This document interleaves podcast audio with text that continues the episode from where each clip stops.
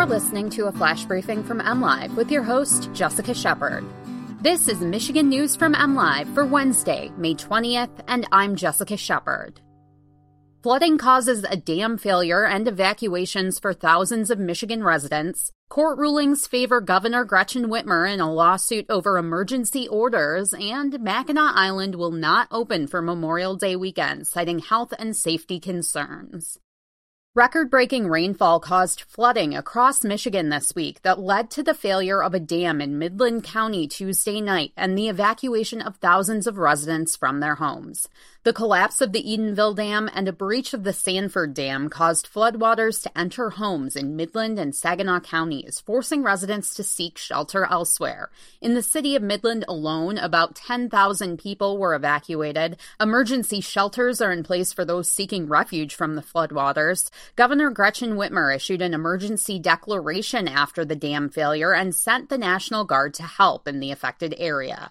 The floodwaters are draining into two Michigan rivers, likely sending the Tittabawassee River higher than it has ever been recorded. The river was at nearly 35 feet as of noon Wednesday, which is nearly 17 feet above flood stage. The river level is already higher than the record flood level set during historic flooding in 1986 and is expected to rise more throughout the day Wednesday. A state court of claims judge ruled Tuesday the emergency laws under which Governor Gretchen Whitmer has issued dozens of executive orders in response to the coronavirus pandemic are likely constitutional. Whitmer is facing a number of challenges over emergency mandates she's issued without approval of the state House of Representatives or Senate. Michigan United for Liberty, through an attorney, asked the court of claims to declare the emergency laws and the governor's orders unconstitutional. The group also asked that Whitmer be from issuing further emergency orders. Court of Claims Judge Michael J. Kelly denied Michigan United for Liberty's request. While Kelly acknowledged the laws grant broad authority to the governor, he said it doesn't include the uncontrolled arbitrary power the U.S. Supreme Court has cautioned against. Michigan's Assistant Solicitor General emailed a letter and copy of Kelly's opinion to the judge presiding over the legislature's lawsuit against Whitmer, which is based on similar allegations allegations of constitutional violations. Emphasizing the need to put people's health and safety first, Mackinac Island city officials decided they will not open the island to visitors for Memorial Day weekend.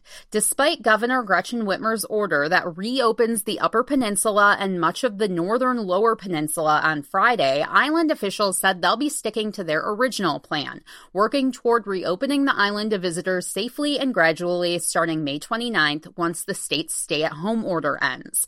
The island is not encouraging any guests this weekend ahead of Monday's Memorial Day holiday, and ferry boats will not be running between Mackinac and the mainland on Saturday and Sunday. Local residents are also being strongly encouraged to remain on the island until the stay at home order is lifted. The island has been closed to non residents and all but essential workers since the state's stay at home order began in mid March. For the latest Michigan news, visit mlive.com or find us on Facebook and Twitter. Thanks for listening and have a great day.